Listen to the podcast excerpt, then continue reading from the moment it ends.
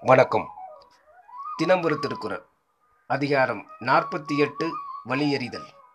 தனக்குள்ள சக்தியின் அளவை அறிவது.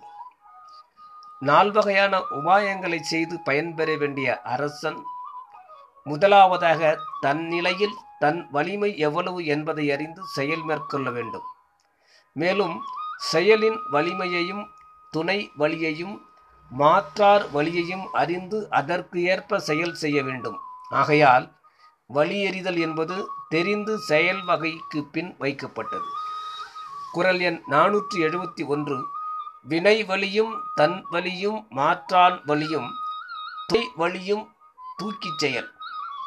பொருள் தான் செய்ய எண்ணிய செயலின் வலிமையையும் தன்னுடைய வன்மையையும் எதிரியின் வழியையும் தனக்கும் எதிரிக்கும் உள்ள துணைவர்கள் வழியையும் சீர்தூக்கி பார்த்து தன் வழி மிகுதியாக இருக்குமானால் செயல் செய்க இல்லையில் விடுக. விளக்கம். ஒரு செயலை செய்யும் முன்னர் இந்த நால்வகை வழி வழியையும் ஆராய்ந்து பின்னர் செய்ய வேண்டும். இதில் சந்தேகம் இருக்குமானால் செய்யாது ஒழிய வேண்டும்.